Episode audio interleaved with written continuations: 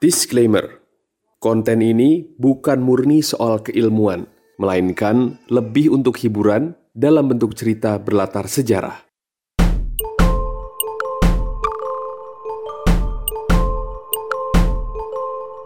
Benang merah.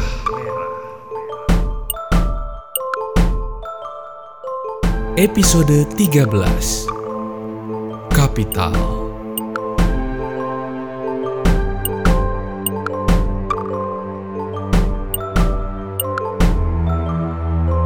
Di episode yang lalu, kita menyertai Tome Pires dan Francisco Serrao menyusup masuk ke Pulau Jawa dengan bantuan kerajaan Sunda yang nampaknya ingin bersekutu dengan Portugis. Tujuan utama mereka adalah bertemu dengan raja legendaris, Prabu Siliwangi, meski harus melewati bahaya dalam perjalanan. Sebab sekutu Demak di Jawa Barat, yakni Cirebon, juga telah menyatakan diri memusuhi Portugis. Cirebon pada awalnya adalah negara bawahan Sunda. Status itu tetap berjalan meski penguasa terdahulu, yakni putra sulung Siliwangi yang bernama Pangeran Walang Sungsang, berganti agama menjadi Islam. Keadaan baru berubah ketika ia mewariskan posisi kepada keponakannya yang setengah Mesir, Gunung Jati, yang pada tahun 1482, tepat ketika Siliwangi dinobatkan sebagai Maharaja Sunda Galuh, Cirebon menolak mengirim upeti lagi ke Pakuan, dan dengan itu menyatakan diri merdeka. Hanya dengan bujukan hebat penasehatnya, Prabu Siliwangi urung menyerang Cirebon, menghindarkan perang saudara dengan cucunya sendiri.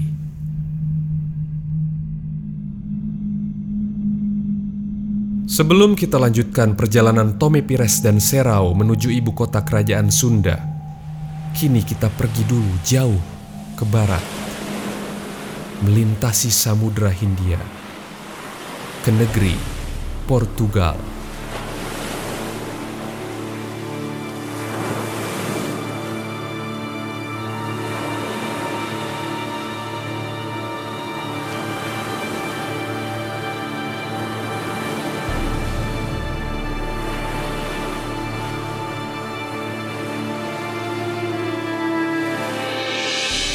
Ferdinand Magellan yang sudah lama menetap di Maroko akhirnya pulang ke tanah airnya.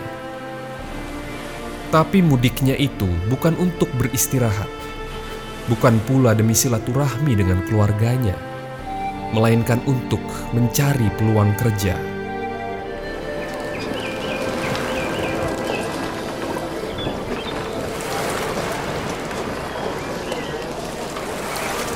Tempat yang ia tuju sesampainya di pelabuhan Lisbon adalah Istana Ribeiro, tempat tinggal Raja Manuel, yang katanya kini bahkan sudah jadi tambah megah dibanding saat ia mulai bertualang ke Samudra Hindia.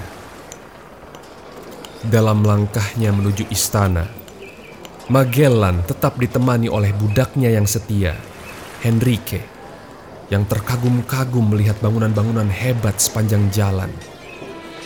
Tak habisnya gedung tinggi berdiri, terutama kalau menyaksikan sebuah menara syah bandar tengah dibangun. Menara Bellem. Magellan bilang kepada Henrique, bahkan ia pun terpesona dengan penampilan Lisbon hari ini. Lebih-lebih karena membayangkan betapa luar biasa hasil jerih payah dan darah para petualang hingga keuntungan niaga rempah bisa bikin kota ini semakin megah. Lalu lalang manusia pun makin padat. Bukan hanya warga Lisbon biasa, tapi juga para pelaut, bangsawan, bangkir-bangkir Yahudi, juga budak-budak Afrika yang baru tiba, menanti disiapkan untuk menanggung kerja keras semua pembangunan kota ini biar jadi makin cantik lagi. Magellan dan Henrique akhirnya sampai di hadapan istana Ribeiro, di mana ada satu bagian dalam gedung itu yang difungsikan sebagai kantor Casa da India. Itulah organisasi yang bertanggung jawab atas semua ekspansi kekuasaan Portugis ke seluruh dunia.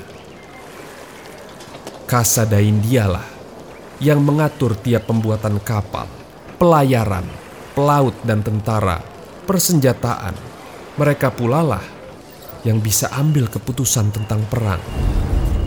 Di tangan mereka ditentukan apakah orang Portugis di seluruh dunia akan berdiplomasi atau malah menaklukkan negeri-negeri yang mereka singgahi.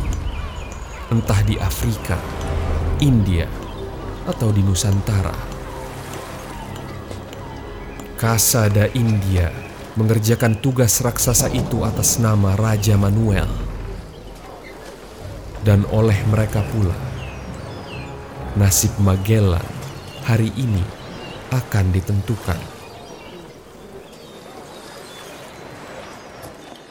Magellan bersama Henrique menghadap petugas rekrut tenaga kelautan. Masa sanksinya atas kasus bisnis bawah meja dengan orang Mor telah selesai. Dan ia berharap dengan catatan karir yang bagus, ia bisa dipakai lagi untuk ekspedisi ke Samudra Hindia. Dan semoga saja ia mendapat jackpot dikirim ke Malaka yang dari situ tinggal selangkah lagi bergabung dengan sepupunya Serau hidup enak di Maluku. Catatannya telah diperiksa, tapi Magellan harus gigit jari karena keinginan untuk ikut ekspedisi ke Nusantara sangat dan semakin tinggi.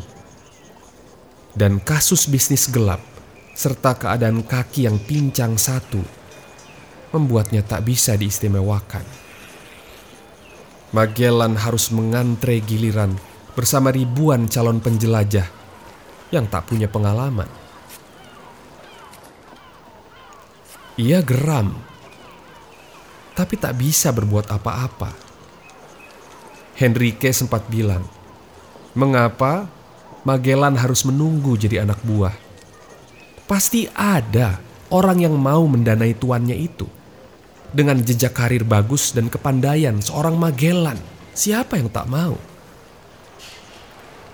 Magellan menjelaskan, meskipun ada sponsor tetap saja tak ada pelaut yang bisa sembarangan berlayar ke Samudra Hindia. Karena semua harus atas izin dan regulasi Kasa da India. Ketika Magellan hendak pergi, seorang pegawai Kasa da India menghampirinya dan mengatakan kalau ada surat yang telah lama tersimpan di kantor mereka itu adalah surat dari Francisco Serao.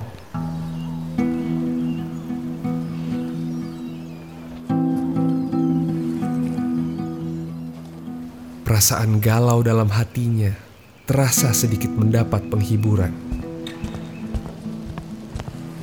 Magellan keluar gedung sambil langsung membukanya.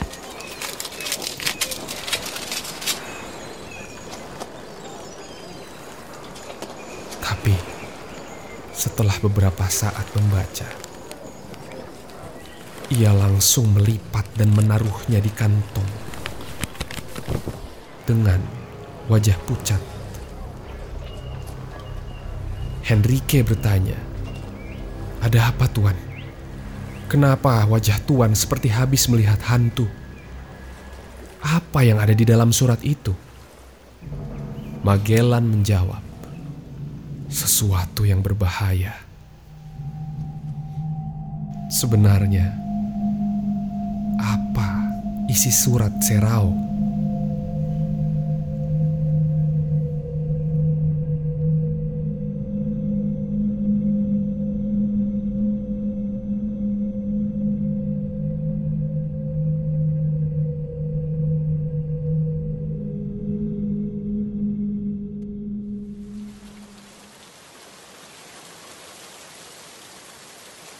Sementara Magellan di Lisbon langsung bertandang ke istana Raja Portugal. Begitu pula Serau dan Tome Pires telah semakin mendekati istana Raja Sunda. Setelah dua hari perjalanan dari Sunda Kelapa, akhirnya mereka bisa melihat tembok kota Pakuan dari kejauhan. Hujan menyambut kedatangan mereka. Begitu pula rakyat kota yang berkerumun.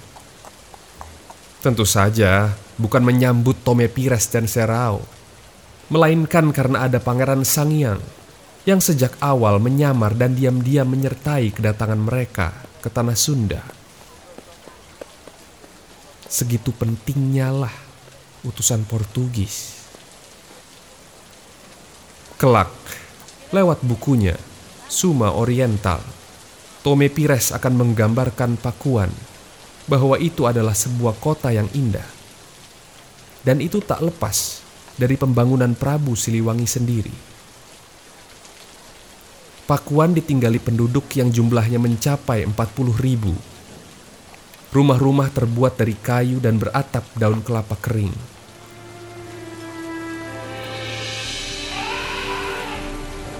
Serau tak bisa menutupi rasa takjub kala ia saksikan puluhan gajah berbaris di antara pepohonan. Pangeran Sangyang menjelaskan, kalau mereka memang nampak liar, tapi sebenarnya gajah-gajah itu adalah piaraan ayahnya. Bukan untuk perang, melainkan gajah yang diperuntukkan dalam upacara-upacara penting.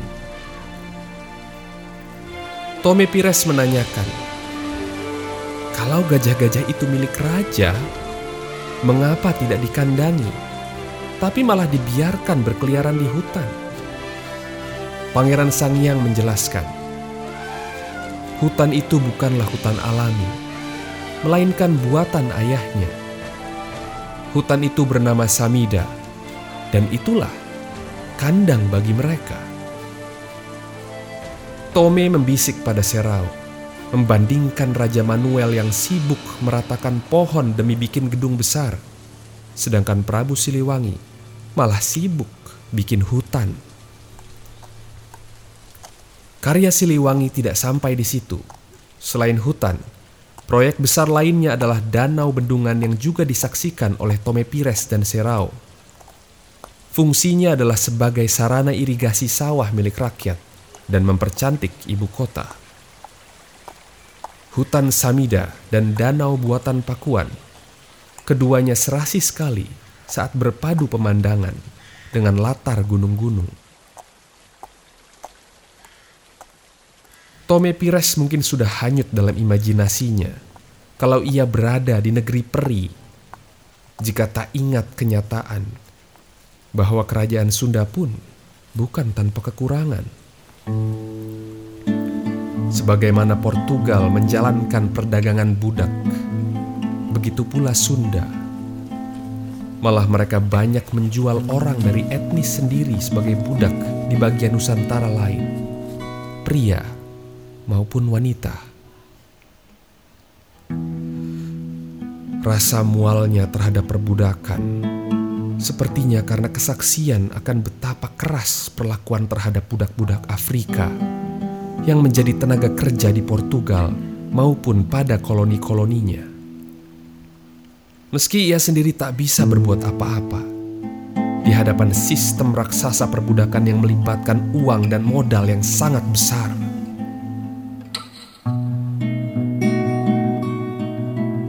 Sedikit orang yang cukup beruntung bisa menjadi budak rumahan, sementara kebanyakan dari mereka mesti bekerja di tambang-tambang, pabrik besi, maupun kuli perkapalan.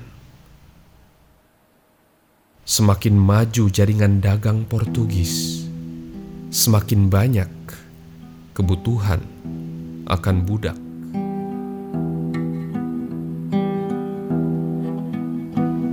Di Lisbon saja terdapat puluhan agen perbudakan yang menjalankan jual beli budak pada pasar kota setiap hari.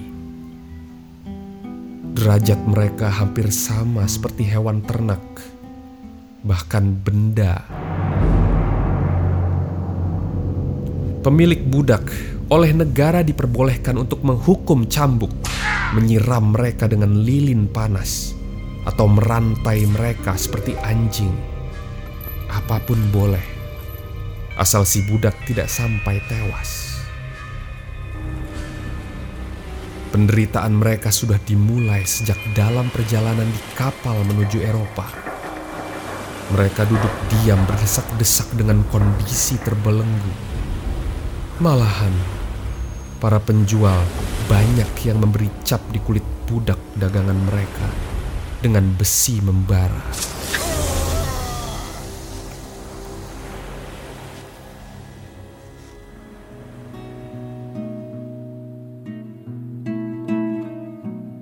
Tome Pires belum terlalu paham bahwa perbudakan Nusantara tidaklah sampai tahap sesadis itu. Banyak dari budak-budak Sunda justru melakukannya dengan sukarela. Bahkan ada yang mengajukan diri sebagai budak demi membayar hutang yang tak bisa mereka bayar.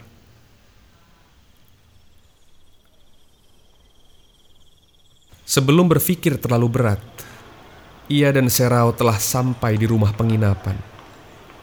Dan keduanya tak lupa mengungkapkan betapa mereka merasa terhormat sebab Pangeran Sangiang telah mengantar mereka sampai ke penginapan. Di beranda, sang pangeran lalu memberi janji kepada Tome Pires dan Serau kalau besok ayahnya akan menerima mereka di istana. Keduanya berpikir itu adalah akhir dari perjumpaan mereka di hari ini. Tapi tidak. Para pengawal Pangeran Sangiang menodongkan tombak mereka pada Serao. Seraya sang pangeran berujar, "Kau Portugis, mestinya kau tahu diri. Aku tak memaksamu memperkenalkan dirimu, hanya untuk berharap kau punya kesadaran melakukannya tanpa diminta lagi. Sekarang kau sudah sampai di jantung negeri kami." Silakan. Kau pilih sebut nama atau tinggal nama. Serao bagai disodori buah si malakama. Sebab dengan berbohong, ia mengancam diplomasi antara Portugis dan Sunda, juga nyawa Tome Pires. Tapi, jika ia berkata jujur, Melihat dari perlakuan keras Sangiang terhadap orang Muslim Cirebon, kira-kira apa yang ia bakal lakukan setelah tahu kalau Serau adalah tangan kanan seorang raja Muslim dari Maluku?